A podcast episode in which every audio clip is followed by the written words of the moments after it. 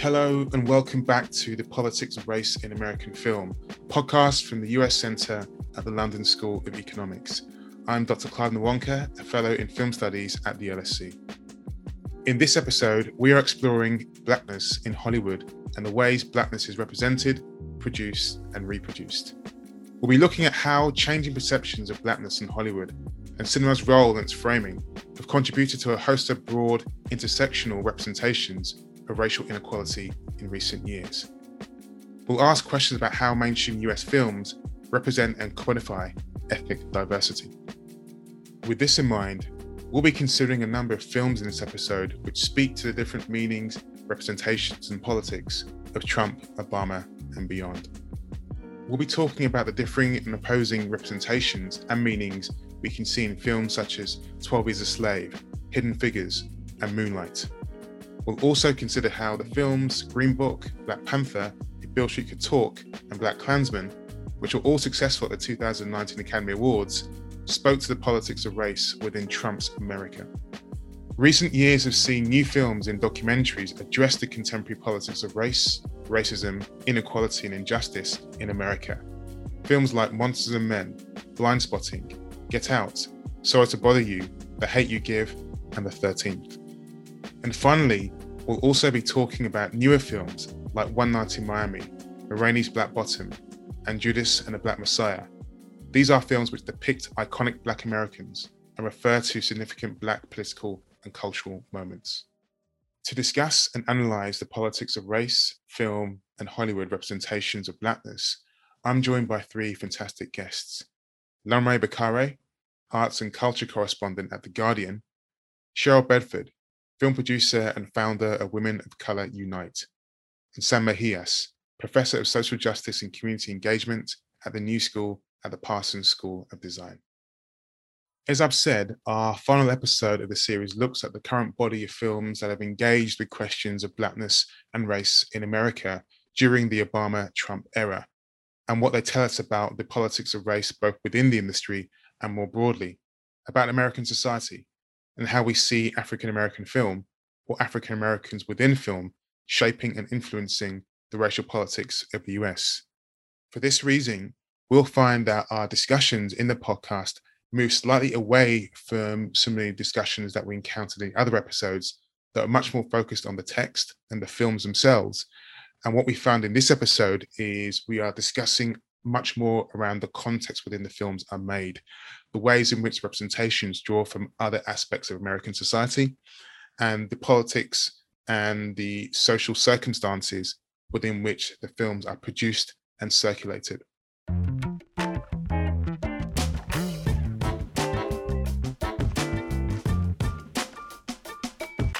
Okay, so welcome to my fantastic guests, Sam, Cheryl, and Lanre. How are you all? We're good. How about yourself? I'm okay. It's been obviously a very, very uh, long period in lockdown, so I think we're trying to make the best of everything right now. But I appreciate you all uh, logging in from where you are around the country and the world, of course. So I want to begin by thinking about the broader politics of race in America from 2008 onwards. And um, I want to refer to a quote um, in the book We Were Eight Years in Power by Ta-Nehisi Coates from um, 2018. And as he says in this book, it is often said that Obama's presidency has given Black parents the right to tell their kids with a straight face that they can do anything. This is a function not only of Obama's election to the White House, but of the way his presidency broadcasts an easy, almost mystic blackness to the world. The Obama family represents our ideal imaging of ourselves, an ideal we so rarely see on any kind of national stage. Cheryl, what kind of images did the Obama election and presidency symbolize and catalyze within the Black American situation, politically, socially, and culturally? Uh, I, am going to start with a, a, a, story. My aunt, uh, Mary C. Curtis, is a very well known journalist uh, here in the US. And uh, Mary was there. And so she called my mother who happened to be alive at the time. My mom passed away in February 2016. And so she called her the night that he won. And my mother could listen in. And that moment for me, uh, my mother was a civil rights activist. She marched on Washington. Uh, she marched a lot. First time, my first march, 1968. I was two. I was on her hip. It was during the Baltimore riots. And so for her, uh, watching it through her eyes, it meant everything. It meant everything. And that quote is correct. The fact that for the first time, we could say you could be anything and mean it. Uh, on the other hand, it's also solidified the fact that we have to be 10 times better, 100 times better, 1,000 times better to be able to, you know, make the same amount of money, get to the same point. And so I think the next presidency showed that. Um, so uh, for us, for me, uh, the daughter of a civil rights activist, uh, my uncle Thomas, who's a retired judge in Baltimore, Maryland, helped to pass the Americans with Disabilities Act. So this is something that I have grown up with, right? The civil rights, um, a lot of the meetings in Baltimore happened at my grandparents' house. When my uncle Tony was arrested, my grandparents hired Juanita Mitchell. Parren Mitchell was when uh, when he was alive was um, president national um, the Black Congressional Caucus, and so for me, it meant everything it meant that all of the struggles, everything that you could finally see something on a national stage that meant we could be anything. Now, I grew up, my mother telling me I could be anything, growing up with, you know, uh, civil rights activism. Uh, I tell people in my DNA. So I believed it, but I also knew how hard I had to work at it right? I knew that I had to be extraordinary. And I don't want to say extraordinary because when you come, my mother would tell me when we would see, you know, guys on the street hustling and everything. And my mother would say, listen to them, because if they had the same opportunities that you had, meaning education, they could be CEOs and CFOs. And it was the first time we actually saw that come to fruition on a national stage. But like anything, the pendulum swings the other way. And though I think that there was this sense of pride, right, as far as the national stage, I think there are two very important things to remember. Number one, he was biracial, right?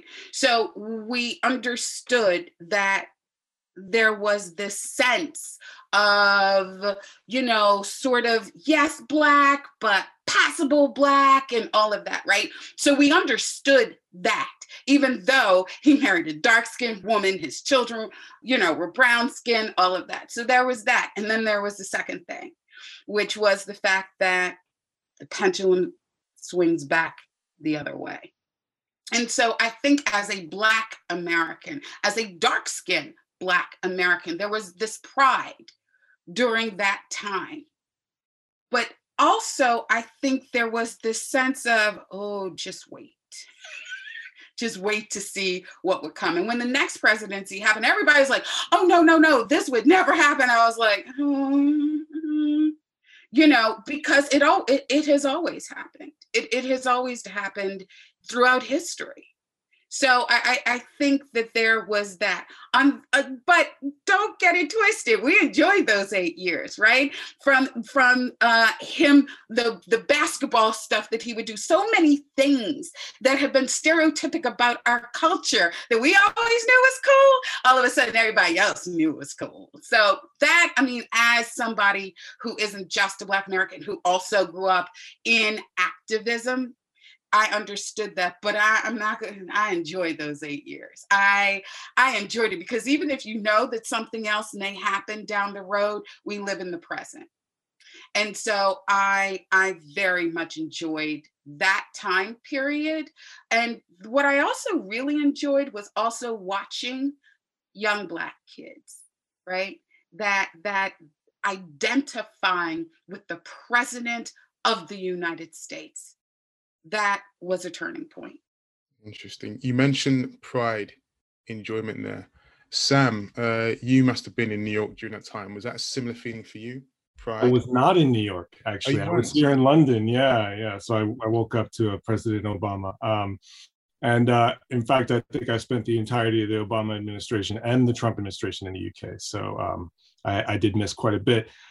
But um, yeah, I think Cheryl makes really, really good points. Um, I think the thing that I think about when I'm thinking about Obama and his legacy is, is so. So my feeling is obviously that like Obama, his election performed like a politics of progress and reconciliation and it kind of allowed us as Americans to claim this idea of, of a post-racial country, even though we knew it wasn't happening. We sort of the, the sort of symbolism was really really quite heavy.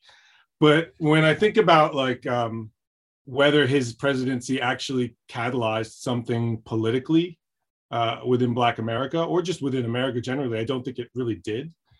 I feel like most people ignored the sort of things that Obama did that were like actually really problematic from a human rights perspective. And I'm not trying to bash on him, but it's just to say that that I, I feel like so like Pakistan and the drone war is an obvious example of, of things that Obama did where if you actually look at on paper, wow, this is actually really messed up. You did this as president. So we had these aspirations of progressive politics that didn't really materialize. So for me, he was a transformational president, but like his cultural impact um, is far greater in terms of sort of projecting what we are and allowing the US to represent itself again after the horrible Bush years as this sort of virtuous aspirational country where diversity actually is is meaningful. So I don't know. I mean, I think I, I think cultural impact huge. I think in terms of looking at the, the trajectory of the US presidency and how it changes what we do as a foreign as a global power on the foreign stage, it, it hasn't really changed very much at all. Mm. So, Lanre, um, again, I'm presuming you would have been in the UK when all this was happening, um, as a fellow British Nigerian, um, I sat there watching the screen with my parents and feeling the same sense of euphoria and almost yes we can ism. Was that a similar experience for yourself?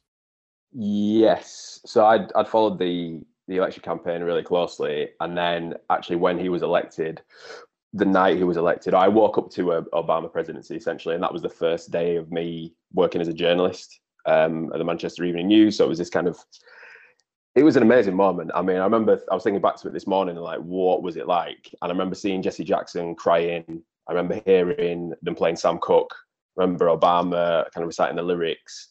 Uh, and it was like this kind of incredible cinematic, almost Hollywood moment where, you know, I think people wanted to believe, well, that's it, you know, racism's finished. Well done, America. You've you've cracked it. You've done it. And it was like you've gone from I have a dream to this moment somehow. So like, well done. Um, obviously, that's complete nonsense. But uh, like, I feel there was this certainly at that moment, this kind of idea of hope had just exploded. Not obviously, I wasn't in America, uh, and from from what the other guests have said, obviously that was going on there as well. But it definitely was happening in the UK, and people really wanted to believe in this. And I think it kind of tapped into a tapped into this really rich seam of a connection between the US and the UK, and this feeling that you know in the UK you you understand America through African American culture and through people like Obama, frankly, who was speaking a language that we understood, you know, talking about hope, talking about change. That's not that different from the civil rights movement. In fact, it's the, it's the logical next step in some ways. Obviously, as already been pointed out, maybe when he got into office, because of some of the compromises he had to make, he wasn't able to be, you know, maybe the kind of radical figure we'd hoped for.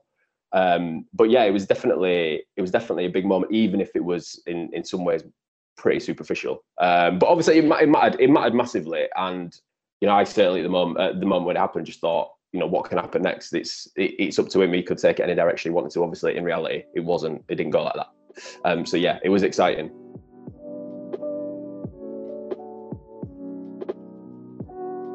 I think um, it's interesting that you mention uh, culture there because one direction it did go in, um, as you mentioned, these unifications between the US and the UK in terms of an appreciation for African American culture.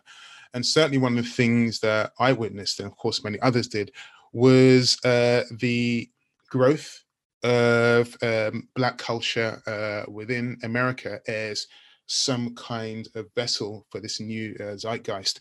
And in preparation for um, our podcast, I was reading again uh, the book, The Black Presidency Barack Obama and the Politics of Race in America by Michael Eric Dyson from 2016. And in the book, he says Barack Obama has finally made transparent the idea that our country cannot fully flourish without embracing a Black identity that is a quintessential expression of the American character. Now, thinking about that, Sam, what kind of ideologies did you identify, if any, and how Black culture, be it music, film, the arts, or literature, was responding to Obamaism? Well, I guess on one level, like Black excellence, this notion of Black excellence feels like an obvious one. And I really remember like all of the kind of the sort of explosion of, of joy after Obama was elected and like Young Jeezy released that single, My President is Black. And, you know, you had this sort of appreciation within the culture of like what, like, again, back to the sort of like symbolism of what Obama represents. It's this ideology of like, we are a powerful people. We, you know, Black ex. I would actually challenge aspects of this identity of what Black excellence means and, and how it's yoked to this notion of white supremacy um, but that perhaps is a different conversation. But you know, I, I think ideologically speaking, I, I, would I would look at this idea of social progression, this idea that we're always moving forward towards progress, justice, towards our supposed highest ideals as a nation. And I think that there's this aspect of of this sort of American self narrative that that's kind of false, right? Like uh, up until the 21st century, we didn't have the kind of information ecosystem that we have now that gives us you know like a way to process what's happening in real time. And i think you know my perspective i sort of put on a pedagogical hat which is that we have too much information not to make rapid progression forward because there's just too much now. But i don't know that's a that might not be a, a spot on take. Mm. cheryl what were your thoughts on this? A c- couple of things uh mainly because i grew up in politics. So i mm, how can i put this? I didn't expect some huge progression right? Like I, I that that's not what i expected. What i did expect are things that have come to fruition. So you see remember that picture where obama bends down and that little black boy feels the top of his head? That moment is when i think the crown act was born right? So the Crown Act here in the state of California says you can't discriminate against somebody because of their hair. Like you can wear your hair in dreads, you can wear your hair in braids, you can your, wear your hair in Bantu knots. So there's some things that are still going on because of, I think that that was the moment, right? That was the moment where the idea, because hair is very, very important within the Black community, especially Black women, right? So I, I think that there are some things that we won't necessarily see right away that have come from it. I did not expect him to you know, be as prog- eh, progressive and mainly that's because I'm a black woman in America. I know that there's only sometimes within an establishment how far I can push things, right? And there becomes this, what do I push? What do I push? That that moment of do I make this my fight? Do I make that my fight? Now, now running women of color night, I make it all my fight. But uh, I, I think within that context of being the first one, so that that's something that I just wanted to say because there are certain things that I think that we will continuously have an effect from those eight years. Those eight years did not end. The cultural impact of it didn't end. So I, I just wanted to make that like really clear because I think that in living in this country, there are still certain things that I, I feel from his presidency. So I, I, think that that's really important to say. As far as some of his policies, he's still a politician. mm-hmm. Like I grew up in politics, so he's still a politician. So yes, there are going to be some things that we agree on. There are going to be a, some things we don't agree on. There are going to be policies of his that we're going to hate. There are going to be things that we're going to love. But I think the actual overall effect was that. Now, with Sam, I do agree this whole thing about black excellence, right? Because that is actually psychologically damaging to any marginalized group, right? So even when I deal with people in Hollywood, as far as moving the needle forward for women of color, I used to say that the idea, you know, we're 100 times better, 1,000 times better, we're dope, all of that type of stuff. And I realized that that was part of white supremacy. So now I say, I just want women of color to be able to be as mediocre as the white men and pay their bills. Right. And when I say mediocre, people get really upset. I'm like, ah, median, average. You have people who are better, you have people who are worse. Right. I'm talking about that average. And so I think that that is is something that both presidencies combined have made us realize, right? Like that during Obama, there was this idea of black excellence and black excellence and then we had the next one and we're like y'all need to be that excellent to be president of the united states. Why do we? So i really think it was a combination of both that has sort of led to this explosion of and it's not just black lives matter obviously but this idea that yeah well we're not going to work that hard. And it's not that we're going to work not going to work hard. It's just that we're not going to put ourselves in the grave to compete with people who are mediocre as um, can't curse but mediocre as f you you get what i'm saying. So I, I think that that's sort of the impact of of both. Um, when it comes to film specifically there is this thing right now that is happening, even though everybody has all of these funds. Netflix has $100 million in this one. As friends of mine are out there pitching, it's very interesting because what they seem to be interested in is our trauma.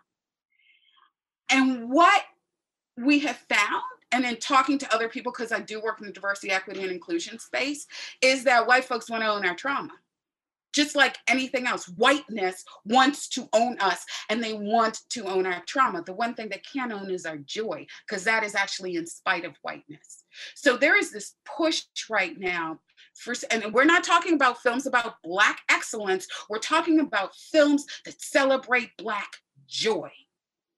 And that is also an act of defiance right? Because the the people who are think about all these films that have happened, and some of them I had actually refused to watch, and then Clive's like, "We're going to talk about them," and I'm like, "Oh, I gotta watch that." I'm just going to say it. When I watched um um Slim that one, uh, I was like, "We'll come to that on a second." Yeah. About a queen and Slim, the more kind of recent ones. But something you mentioned, I want to point upon, which is the idea of Black excellence and performing Black excellence through film in cinema and representation.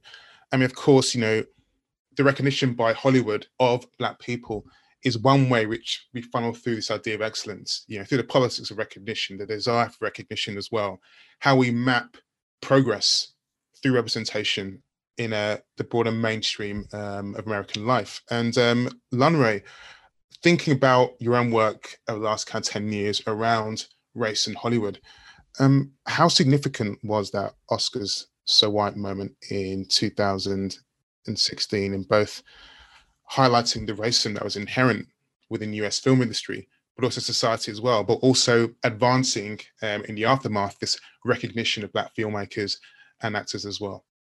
Well, I think it was there was something quite uh, predictable about it in a way in terms of the some of the immediate reaction, and it was definitely a, a moment when I suppose in the same way when Obama was elected, there was a, you know incredible amounts of joy in that in that moment, which you know may or may not have been able to co- be continued depending on what you think of his politics.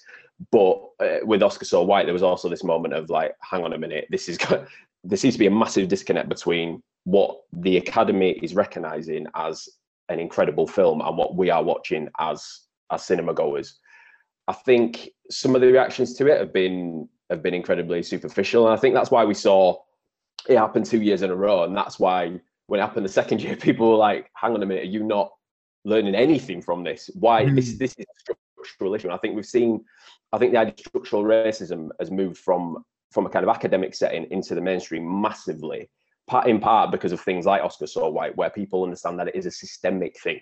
It's not it's not good enough to just stick some person, you know, at the head of the academy who's uh, who's not white and think that's going to solve the problem. It's something that's a lot deeper, and it's gonna it's gonna involve number one, changing what the cohort of voters looks like, but also changing which films are getting greenlit and which ones are being promoted in the Oscars campaign. That's like such a specific thing. Like, which film is Netflix going to chuck a load of money at? Is it going to be Dolemite is my name, Probably not. Or is it going to be The Irishman, which you've just spent 133 million dollars on? Like it's basically taking racial race politics and putting it into a very kind of corporate commercial setting and asking people to make the right choice. And traditionally, they, they've they've clearly not done that.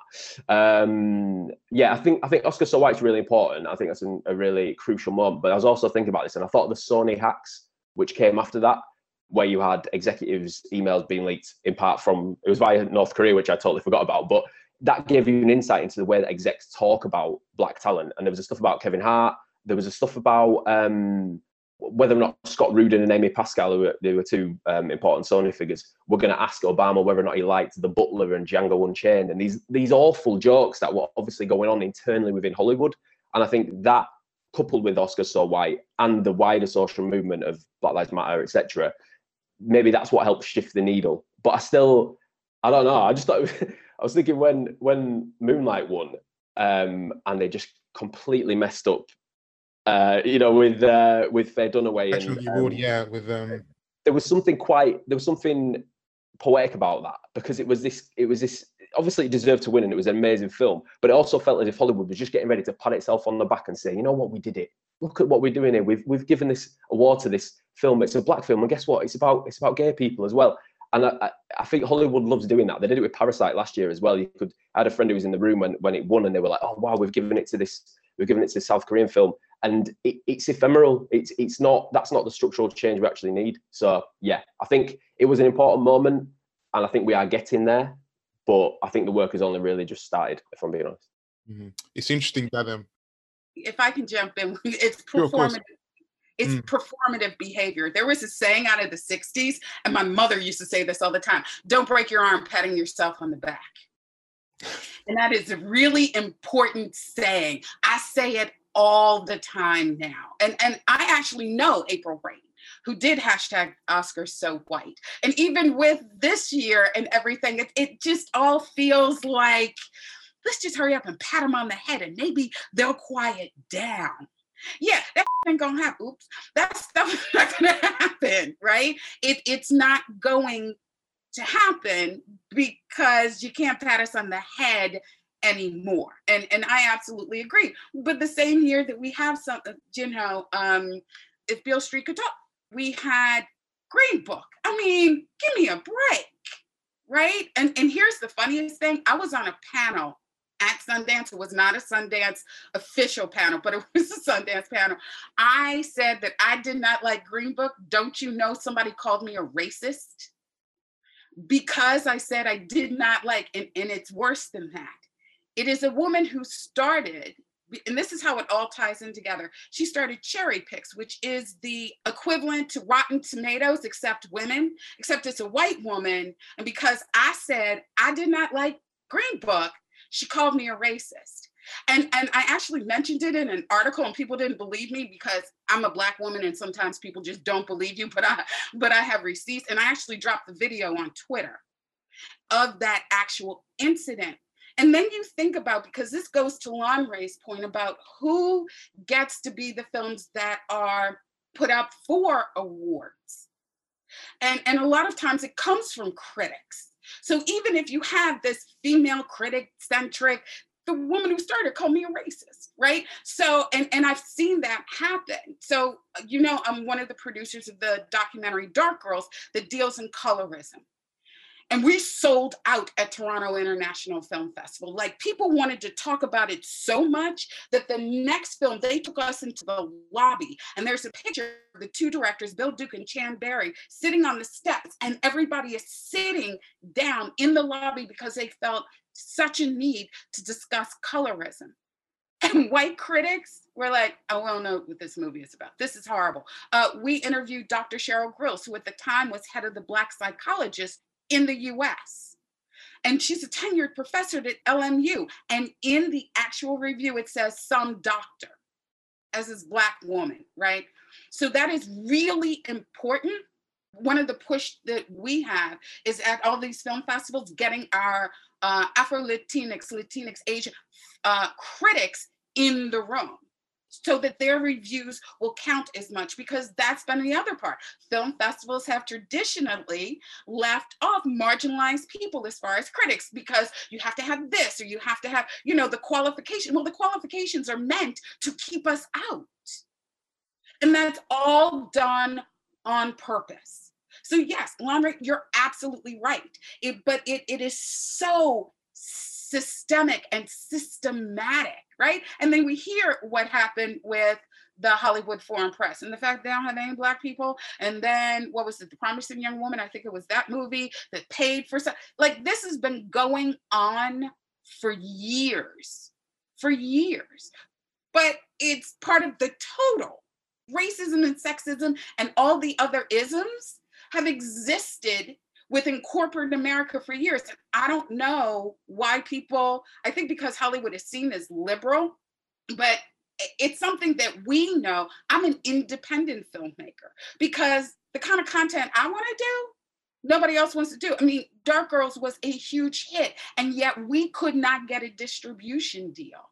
It ended up being Oprah Winfrey put us on the network, and I think we're still one of the highest rated documentaries ever on her network. But it took Oprah because I mean, we sold out at Toronto International Film Festival. Normally, anybody who does that and had the kind of reception that we had would have gotten a distribution deal like that. And it took us a year later of trying to get a distribution deal. And it was actually Oprah who put us on the network. So everything that Lanre is talking about, everything that celebrates us, everything that talks about us that doesn't have to do, I'm just gonna say it, with slavery. like people just don't, they say that there's not an audience, but we know that that's BS because the latest study, they leave $10 billion on the table. I know with the disabled community and the work that I do with them, they leave $1 trillion. So, this idea that we just have to be really good and they're going to come along, give us a deal, I kept telling people white trumps green.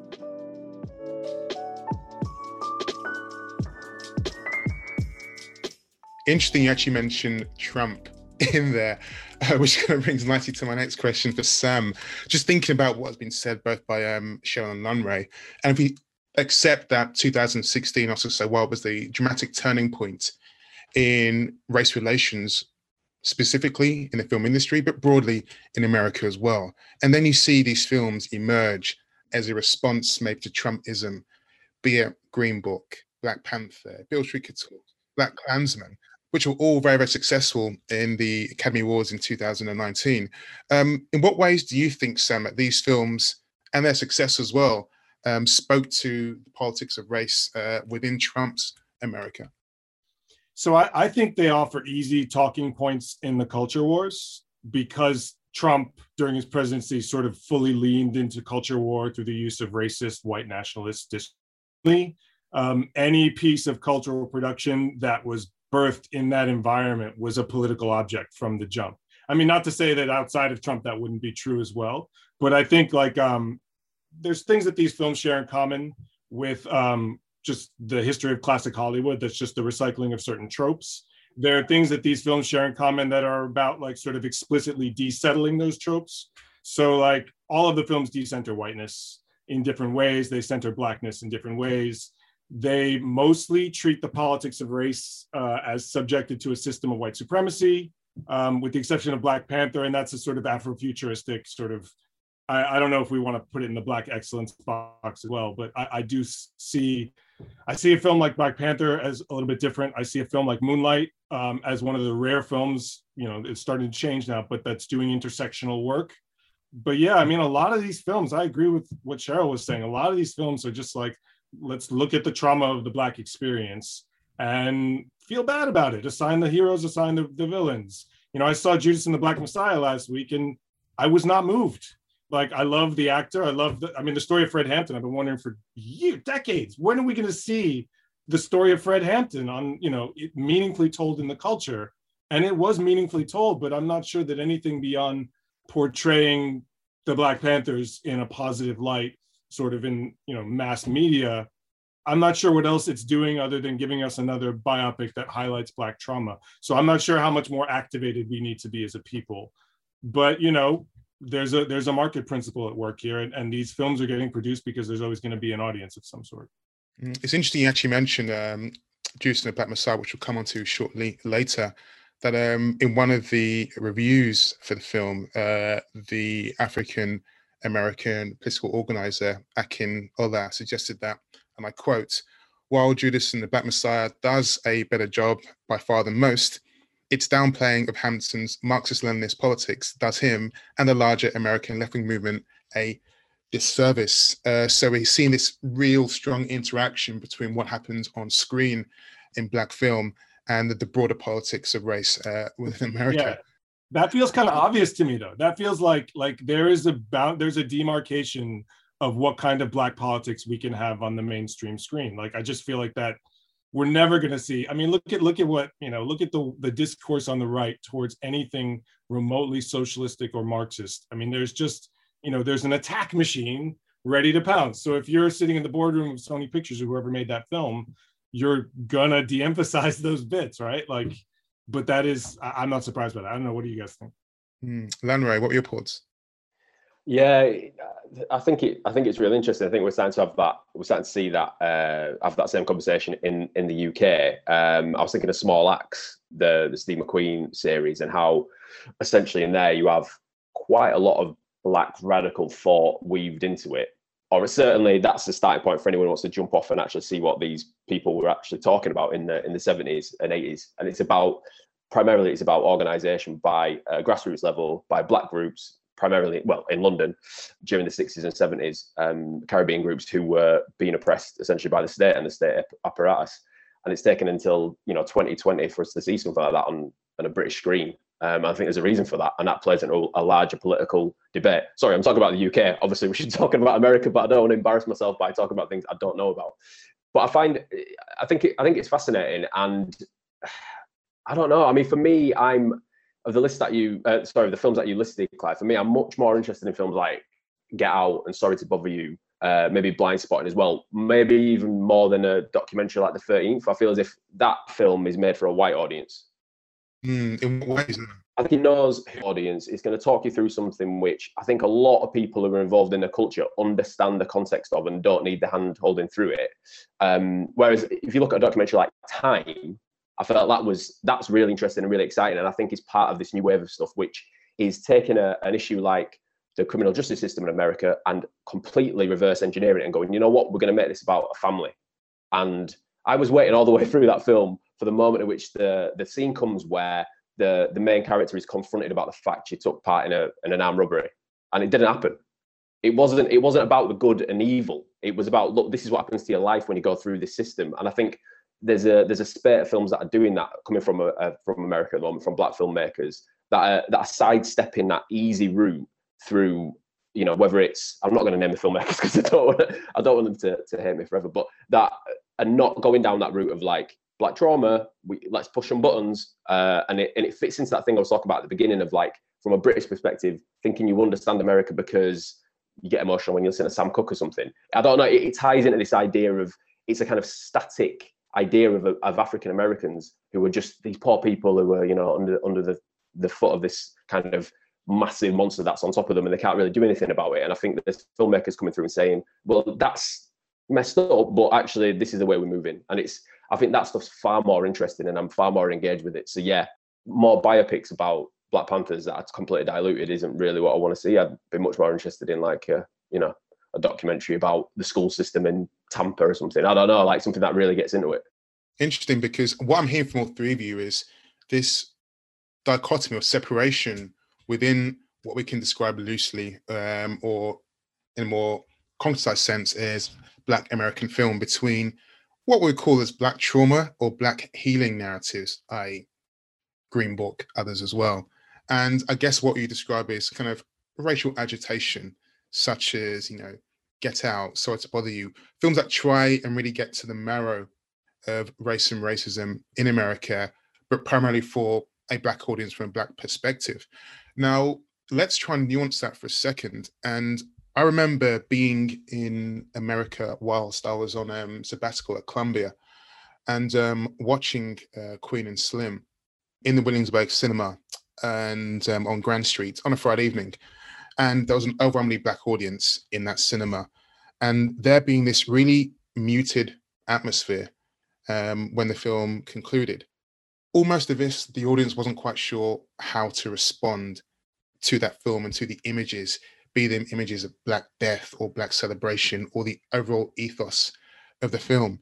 And I got involved in a lot of debates with people who I was with in America um, about the film.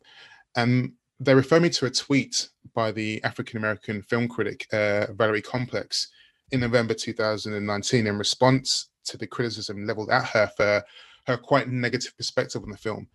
And as she states in the tweet, too much pressure is put on Black film critics to protect Black art, and we have to realize that. There are films within the last two years I kept shut about because I was afraid of losing connections or access. And she goes on to say, this isn't fair. Is there an issue here, in the one hand, where we try to support the anti racist movements in the US, within which film becomes a very, very powerful tool for, but does that also curtail the ability of filmmakers, journalists, critics as well, to support or criticize black film from an objective perspective because it disassociates itself with the broader progressive politics um, of Black America? Is this a big issue, um, Cheryl? Yeah, I mean, obviously, it's like uh, uh, Issa Rae says, "I'm rooting for everything Black," right? So we want to root for everything Black, except everything Black isn't good, right? But everything Black isn't good. Not only is it not just good, meaning good art, it's also not good for us it's not good for the rest of the world to see us. It's not good. What, what I found very interesting about all the films that you mentioned are these are films in the mainstream. I'm an independent filmmaker. So there are films on urban TV and all of these other smaller platforms that do celebrate joy, but that's not what you see right? That's not what the rest of the world sees. Uh, I never really wanted to watch Queen and Slim. And I was like, when you sent me the movies, I was like, okay. So I watched Queen and Slim. I was like, can I have two hours of my life back? And then I watched Harriet and I was like, can I watch Queen and Slim again? So, um, and look, Valerie Complex is, she's a member of Women of Color Unite. I follow her. I love her perspective. Uh, and, it, and it is tough for Black critics, especially for Black female critics or, or women of color in general. Because there's this idea that you want to root for everything black and yet something tells you yeah, that, yeah it's either not good or in a lot of cases good for us. And when i say for us i mean as as a culture what we're putting out in the world.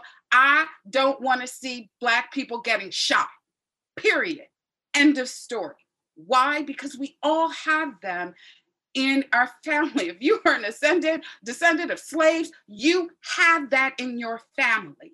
Right. I remember growing up, and there was a story about one of my relatives who was driving a fancy schmancy car and got pulled over for a speeding ticket and committed suicide. Right. These are stories that I grew up with. So I've been pulled over driving while black.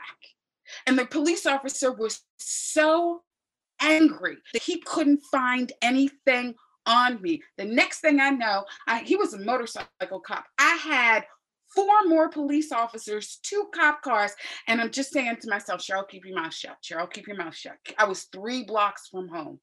And my mother was alive at the time, but she wasn't feeling well. And I was like, keep your mouth shut so you can get home. All of these types of things we've all experienced. Practically every Black person I know, male or female, has been pulled over driving while Black, right? These experiences that I have, sometimes I just want to go to the movies and watch content that celebrates our joy. Because here's the thing that incident did happen to me. That is not the extent of who I am. That was a day in my life. For the majority of the time, I celebrate back. I'm happy right? I'm happy hanging out with my friends. I'm happy making content, reading scripts, and now being on Clubhouse, and or and and I'm an educator and educating kids and all of that. My life is riddled in joy. And that's I'd like to see more of that.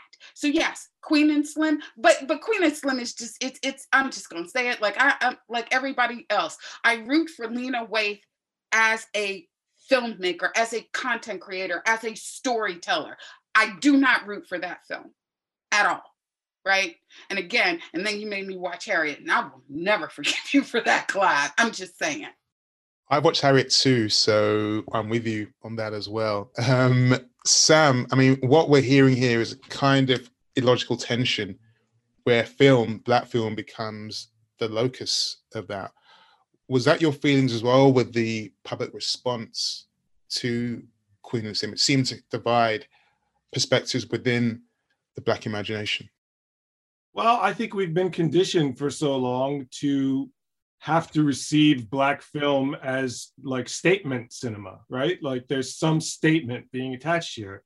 And um, I'm just going to plagiarize from like some notes I wrote from your later question, and I hope I don't ruin this. But like, you asked an interesting question about like where where could black film go, and like I always think like we need to. First of all, Cheryl's point is right. Like we need to be able to embrace the spectrum of of quality for black filmmakers in the same way that white filmmakers have been able to have for so long, right? There's mediocre, there's fantastic, there's you shouldn't be making films.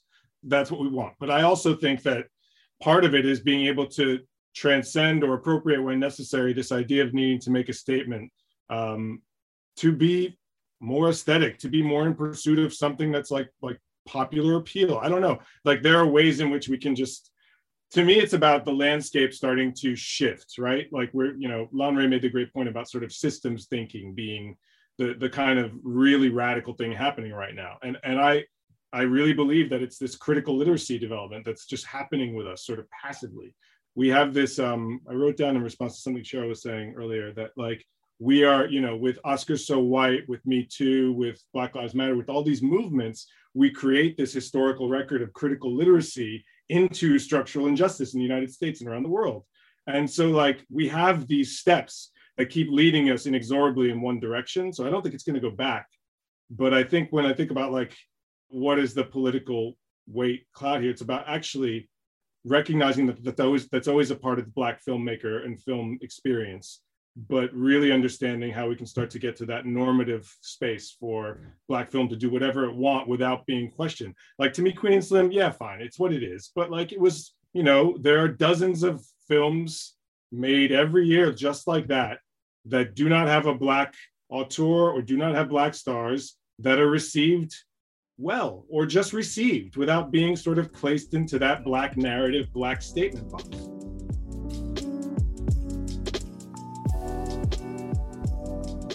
Lanre, um, as a journalist who writes a lot about black film in American context, a British context, um, have you seen, felt that pressure to be responding positively to films that you may not think are particularly good for different reasons? Yeah, I had I had a uh, interesting incident at, at Sundance the year when Birth of a Nation premiered there, uh, the Nate Parker film about Nat Turner and the and the and the slave revolt. And we'd done a lot of stuff in the build up about how this is a really important film. Manchester by the Sea was in that conversation as well. And then the Oscar So White thing happened. Um, so I think it was 2015 I think I'm right in saying that. Maybe it's 2016. I can't remember. Anyway, so the, the dynamic at the festival changed, and a lot of focus was on Birth of a Nation. And I was at the I was at the premiere, got a standing ovation, and I went out and, and wrote a two star review, and got hammered for it online. And people remember Ashley Clark, who you know, Clive, he tweeted me and was like, Have you seen what they're saying? And like I looked at one of the tweets and the guy was like, The Guardian have sent this white guy to review Birth of a Nation and he says it's no good. And it was like, Well, because it wasn't very good. And interestingly, obviously, the, the kind of what happened next with with with Nate Parker was people dug in. It was passed obviously, and they found out about the incident at college where he was um, accused of rape. And then all of a sudden, that film became untouchable by white critics. But I remember vividly being in JFK Airport. We'd flown back from Sundance. We're in the airport. It was me and two other critics. They were both white. And I was talking to talking to one about them. We are talking about the films that we enjoyed during the week. And I said I didn't like Birth of a Nation, and this person was like, "You just don't get it because you're not American." I was like, "I get it because I know about film, and I know that film was no good. So that's my critical opinion, and I'm going to give you it, and I don't care what you think." but it was amazing being schooled on race by a white person because they just said, "You don't get it. This film's important, so therefore we need to back it." So I think those pressures exist for more than just black critics, and I think uh, well, that's a slightly different thing, is it? Because I think sometimes with white critics, they'll go along with a, with an opinion of a film because they want to be on the right side of history. Uh, whereas for maybe for black critics, there's a pressure to support film because I think primarily because there's been such a dearth of it historically. So when films do come along, the instinct is to want to support. Like I wanted to like Birth of a Nation. I don't go in there thinking I want to hate this film because it's about blackness. Like no, I want to be entertained and I want to think it's good. But if I don't think it's good, um, I think historically I'm, I'm quite proud of myself. I've, I haven't pulled my punches and I've said what I've believed. It's just that the the reaction you get to it can be very very hostile, and people say you're a white person. So yeah, it's it, it, that was a, that was a fascinating incident. It really showed me like the way that something like Oscars so white can just fire into a film's narrative and push it along, and people in Hollywood would just go with it. they, they won't question. They won't be like, "This film's not good." They'll just go along with it and be like, even though Armie Hammer, like, he's playing the most one-dimensional evil white person you've ever seen in your life, you'll just go along with it. It's it was a revelation. So yeah, I think there is that pressure, but I think it exists for more than just black critics, if that makes sense. It does, and um, again, even as an audience member, as an academic, uh, watching Harriet in uh, Brooklyn Academy of Music while I was there, and experiencing and seeing a similar sense of I'm not quite sure how I should respond to this. I'm not quite sure how I'm meant to respond to this, given the politics of race and inclusion within which the film was heavily embedded in. And that brings us um, to this question about what happens next, as Sam alluded to. And one of the things that we're seeing is happening next is representation and inclusion standards by the Academy as a political intervention. Now, can we think about this as a political intervention into politics of race being one of the other identities that actually the um, policy uh, speaks to? How do you think this can or will impact uh, Black African American representation in Hollywood? Uh, Cheryl, let's begin with you. Well, I, I, actually talked to you about that because you had done these studies on what is happening with BAFTA since we adopted it, meaning we, uh, the US uh, Oscars. Uh, here's what I know I know that white people are trying to do everything that they could possibly do to stay in power. That's what I know. And what I mean by that is they're going to institute anything mm, uh, without actually doing research, without actually doing study. I mean, I, I the BAFTAs have had it two years. I read your, what we discussed it at Toronto International Film Festival. They could have just asked you. So I, I, I think I think that white folks are going to do anything they can do to stay in power. They're going to pat us on the head. They're going to come up with any diversity, equity, and inclusion program. And here is the problem with those they otherize people. And when you otherize somebody, you dehumanize them. It's what we call exclusion by familiarity. Um, Gregory Zide, actually the white guy who who works at Women of Color Unite, he came up with it. And which is basically that people hire people look like them who are in their circle, so forth and so on, right? But in that familiarity is the otherization, and an otherization is a dehumanization. So you can put in any freaking policy that you want. But it's still going to otherize people. It's still going to dehumanize them. It is still going to be something special that they have to do, as opposed to just doing it. And I know because we had we worked with the Casting Society of America and came up with something called Reimagine Casting, a non-white paper. And it talks about all of these issues in casting and who they cast for the leads. And you know colorism is a huge problem. Sizeism is a huge problem. Ableism is a huge problem. Here's the other thing that i'm going to say about bipoc is that bipoc filmmakers are not immune to the other isms. And unless we tackle them all at the exact same time because society has told us okay so white women now you and the black people now you and nothing much has changed. Not i mean obviously the right to vote those sorts of changes but that systematic systemic change. So me I've read, you know, all of these various institutions in Hollywood now who are coming up with all of these various diversity, equity, and inclusion programs. Uh, how about you just get some BIPOC on your board? Because then it'll change. How about you get more BIPOC who are watching the Oscars? How about you do, how about we make the board of directors, the CEO, the C suite much more diverse? Right? Because statistics tell us in the state of California, when a company is run by a woman of color, profits go up by as much as 30%. So why aren't more women of color running companies in the state of California? We're the only ones who don't need a diversity, equity, and inclusion program because we hire the way the world works. We do it in our filmmaking to a large extent. So I, I just, I, am just sus. Uh, uh, here's the last thing. Why do we constantly expect the oppressor to help the oppressed? The Academy has been oppressing films for years. I, I don't care that a, a Black woman is in charge of it. We're talking about the system and the way the system is set up.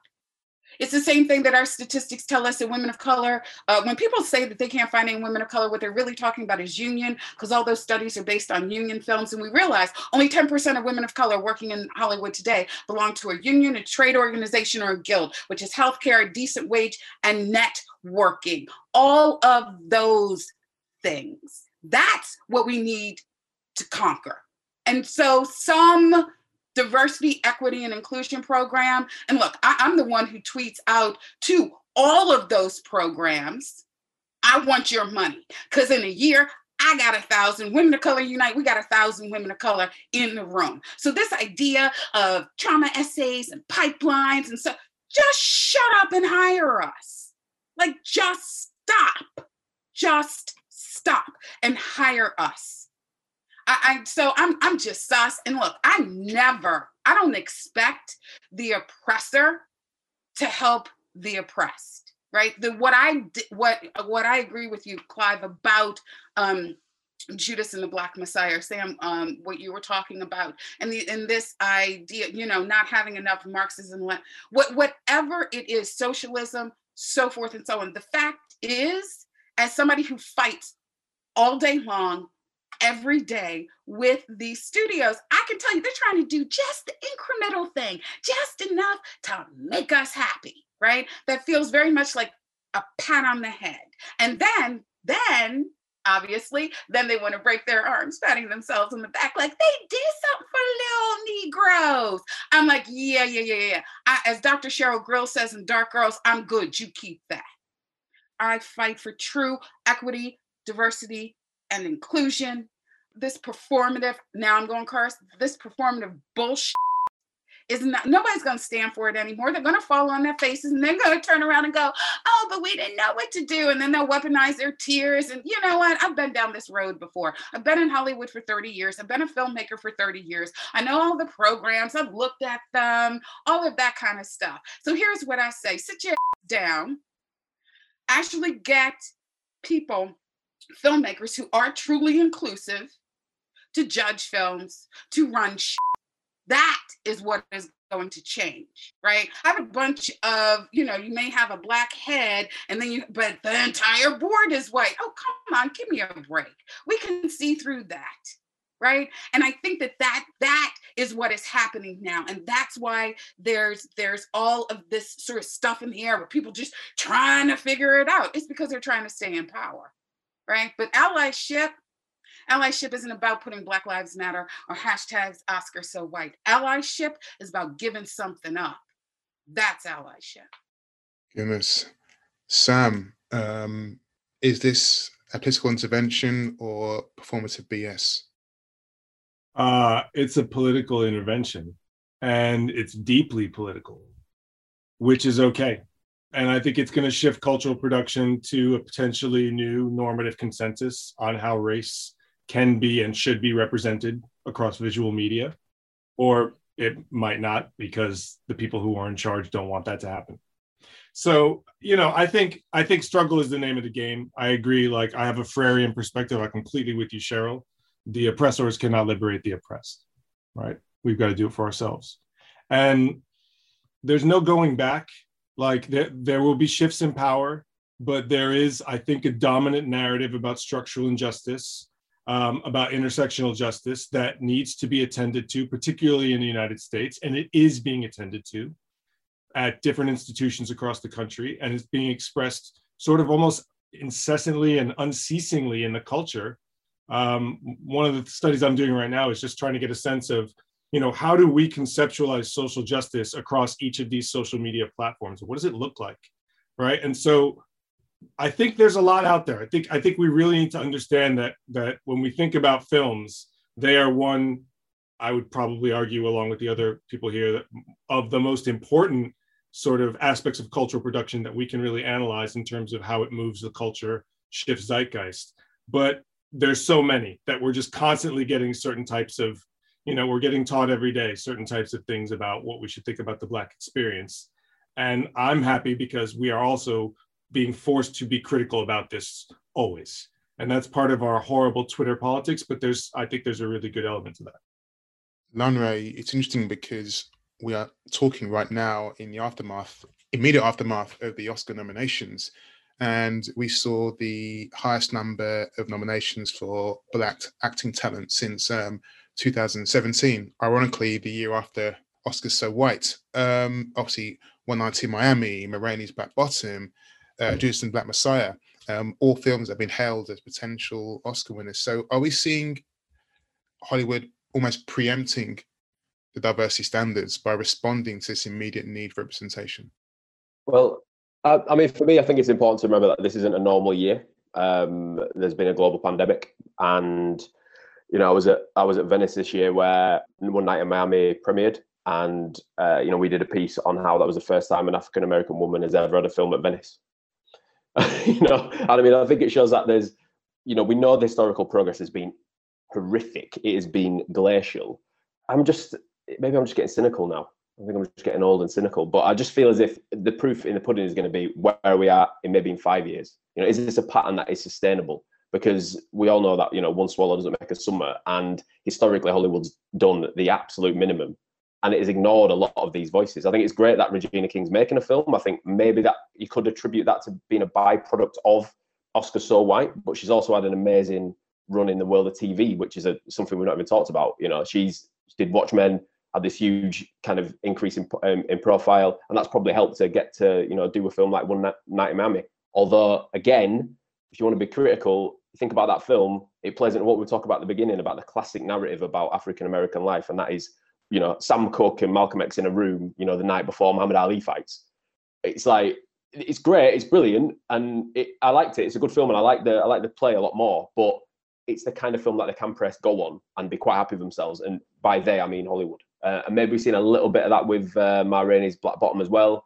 We haven't spoken about um, Chadwick Boseman, but I think the re- reaction to him as well, that's the kind of, I think he's the kind of talent that Hollywood is, is comfortable fawning over. Uh, and don't get me wrong, I thought he was an amazing actor, but you know, that there was something a little bit disingenuous about some of that response, in my opinion. You know, people falling over themselves to talk about how, how brilliant it was and how great it was. And he was absolutely fantastic, but I felt again it kept it fell into that category of like Hollywood patting itself on the back. So for me, I've reported on this stuff five years ago in depth. I think the proof in the pudding is going to be in a couple of years when we move back towards a more normal release schedule, where maybe studios are turning around and saying, "Okay, we've got these standards that are in place." But we both know, Clive, from the reporting that you've done, and the reporting that I've done, is that there are cynical people who will exploit loopholes in those systems and they will make excuses and they will interpret them in incredibly creative ways to avoid being diverse. And um, yeah, I think that I don't think that's me being cynical. I think that's that's the reality. I think it's good that they put them in place, but again, like with the awards and the and the kind of distribution uh, to diverse talent, it, the proof will be in the pudding. It will be in a couple of years' time. I think with it, it's it's too easy to turn around and pat BAFTA on the back and go, you've magically after 50 years of not doing it, install these changes to your to your voting patterns, and all of a sudden you've got this diverse batch of films and well done, and that's it. You've cracked it now, because we could turn around next year and and that will might not be the case. Genuinely, it's really interesting that you mention about um, what happens in three years, four years time, because it's a great way to conclude this fascinating discussion by posing a particular question to you all, which is if we can think about what we could classify as the Obama Black Excellence, Yes We Can film to be categorical about these things. If we can think about what we could classify as the anti Trump film, be that a BlacKkKlansman or a Blindspotting or anything else, what can we expect now in this Biden area, both in terms of the racial politics that may emerge within the next four or so years, but equally in the films that will respond to them? What will the Biden area black film look like? Cheryl. Uh, one thing I just wanted to say to to Lon point um, when it comes to I'm mm, whenever they put in one of these programs, a lot of times it's women of color who get screwed, right? In this whole 50-50 by 2020, as you know, people talking about the idea of, of hitting gender parity except that it wasn't taken away from white guys. It wasn't even taken away from men of color. They stayed the same. It was directly linked to women of color, uh, specifically Black women, having less opportunities and being less seen. Even with the disability uh, community and the numbers have gone up, the representation of women of color with disability is 0.0%. Geena Davis Institute just came out with it. So, me personally, I'm always sus because it's never something taken away because of, of sexism and racism. It's not taken away from white women. It's not taken away from uh, men of color. It's always on our backs. So when I talk about it, I'm talking about statistically speaking, it's always something that's taken away from us. I think where we're going, it, look, it, it's a fight every day and the companies are trying to figure it out content creators are trying to figure it out storytellers are trying to figure it out. We're all trying to figure it out because here's what i know. Picking white supremacy out of your brain and out of your soul takes work every day it's every single day so for us to continue to move forward and i think that there will be fits and starts and stops and all and all of that but I am very excited about the content that friends of mine, um, BIPOC filmmakers, are trying to make. The only thing is that I know that they're having a very, very tough time making it right now because of the kind of content that those in power want to fund. That's what I am I'm hearing from my friends who are out there pitching because, you know, with all of these funds and everything, so I'm just sus. like I'm just, I'm just sus of the entire racist, sexist, ableist, sizist, colorist, homophobic, ageist institution. But the interesting thing is this is what I do know. And doing hashtag start with 8 Hollywood, though the institutions themselves are steeped in all of the isms, there are people out there who understand that they have been part of it who want to do better, who are willing to give up something. If not, I'd have never gotten a thousand women of color in less than a year in the room. And when I say I mean women of color unite, because I do not do this by myself. But on the other hand, I can't get anybody to fund us. Right? Hollywood is like, no, not you. Um, because of all of that. So yes, there's this fight, there's this thing going on. Lastly, I'm going to leave you with this. When we did uh, hashtag start with 8 Hollywood, uh, we sent out a form after the first time because remember, Twitter movement through, like, we put it together. 76% of the women said what it gave them was hope. That's why I do this every day. That is the fight that I do every day. And that's why when I call out institutions, when I tell you you're sexist, when I tell you you're racist, because I'm fighting for the mental health of women of color, specifically Black women, because we know the statistics with Black women, dark skinned women, and the intersection thereof. So, in general, uh, we're going to keep fighting that good fight. Like I'm a traditional film, like I'm just going to keep fighting a good fight and uh, rallying the allies. And here's the thing Hollywood, watch out, because either step up or step off. Sam, next three, four years, do you see similar thing? Yeah, I, I mean, I think Cheryl put it beautifully. Um, and I'm not sure that I could add much more except to say that my gut tells me that things are going to get more aggressive. That we have, in the last four years, birthed, you know, a political core, not birthed, actually, maybe sort of released from the cocoon of 20, 30 years of Fox News propaganda, this sort of demented butterfly of right wing hatred and reactionism to what, you know, what I'll just call social justice culture, for lack of a better term, but social justice culture being this monolith that can be attacked.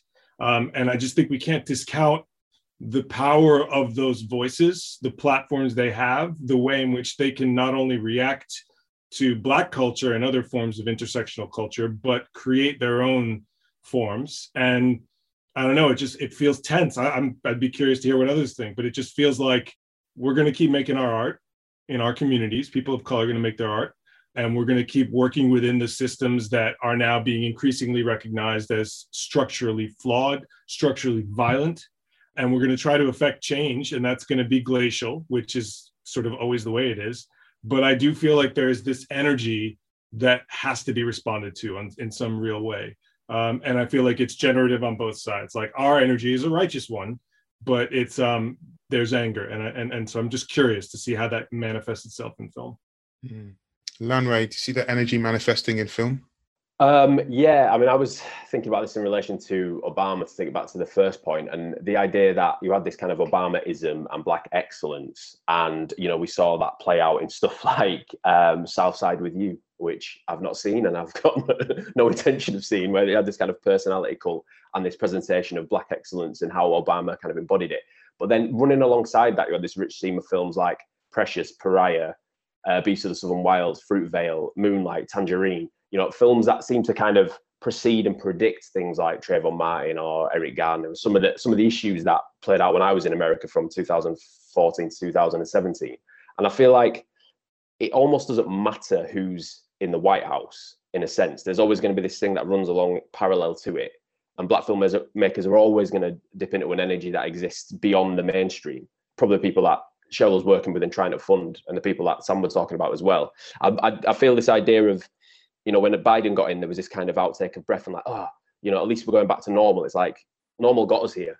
Do you know what I mean? Normal got us to this point, and I feel like it, whether it's in documentary, whether it's in narrative, whatever, I feel filmmakers filmmakers understand that and normal isn't good enough anymore. So yes, Netflix might want to fund a certain type of film. Yes, Amazon might want to film fund that certain type of film, which plays into some of the issues that Cheryl talked about before, whether it's this kind of black trauma but I feel as if there are there's a there's such a kind of rich seam of underground black filmmakers in America now. We were just in a completely different conversation. In the same way that you know the people who made Pariah were in a completely different conversation to Obamaism and what that was. I feel like they're going to continue making making those films. I, I don't want to say content because I hate that, and we're going to continue watching them. And whether they'll be kind of big, major, mainstream success, I think it's possible. I think if Moonlight could win an Oscar, like anything is possible. Genuinely, that is a film that before I don't think anyone would have backed that before before the before the Oscars. You know, a film that was made for like two million quid in Miami about you know a black gay guy. Like that's unheard of. So I'm optimistic. Actually, I feel like the culture is going to continue to produce brilliant films that truly are black excellence, not in a kind of weird corporate sense, but in in the sense that carries on the traditions that we all probably know and love. So yeah, I'm I'm optimistic about black filmmaking, not so much about Biden, but that's a different issue. Goodness, um, a fantastic way to um, end what's been an amazing uh, conversation, discussion, dialectic, how we describe what's been talking about for the last hour. Thank you hugely, Cheryl, Lanre, and Sam, for um, a wonderful um, episode four of um, the politics of race in American film.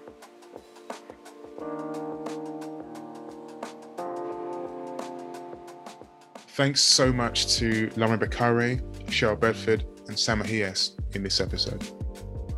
As we can see, it's very difficult to disentangle popular black cinema in America from the context within which it's produced and the ways that politics, gender, class, and their intersections affect depictions of race on screen and the ways in which they're circulated, enjoyed, and critiqued.